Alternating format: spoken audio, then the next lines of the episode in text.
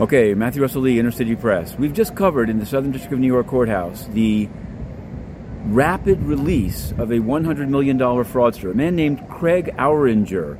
There was no announcement of this, um, but I was in the magistrate's court and I caught wind that something big was happening because a lot of agents and defense lawyers all got together and it seemed that there was a problem.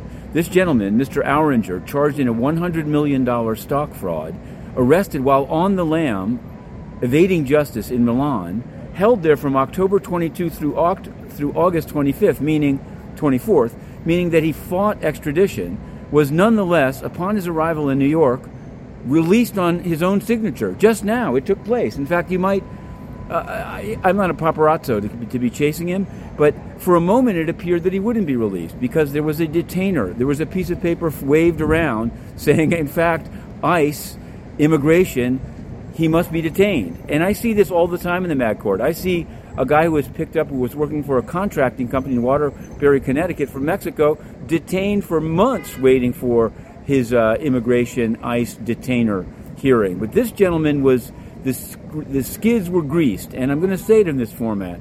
His defense attorney, as I looked into it, appears to have been the head of the public corruption unit of the SDNY prosecutors in the past. Mr. Auringer himself shows up.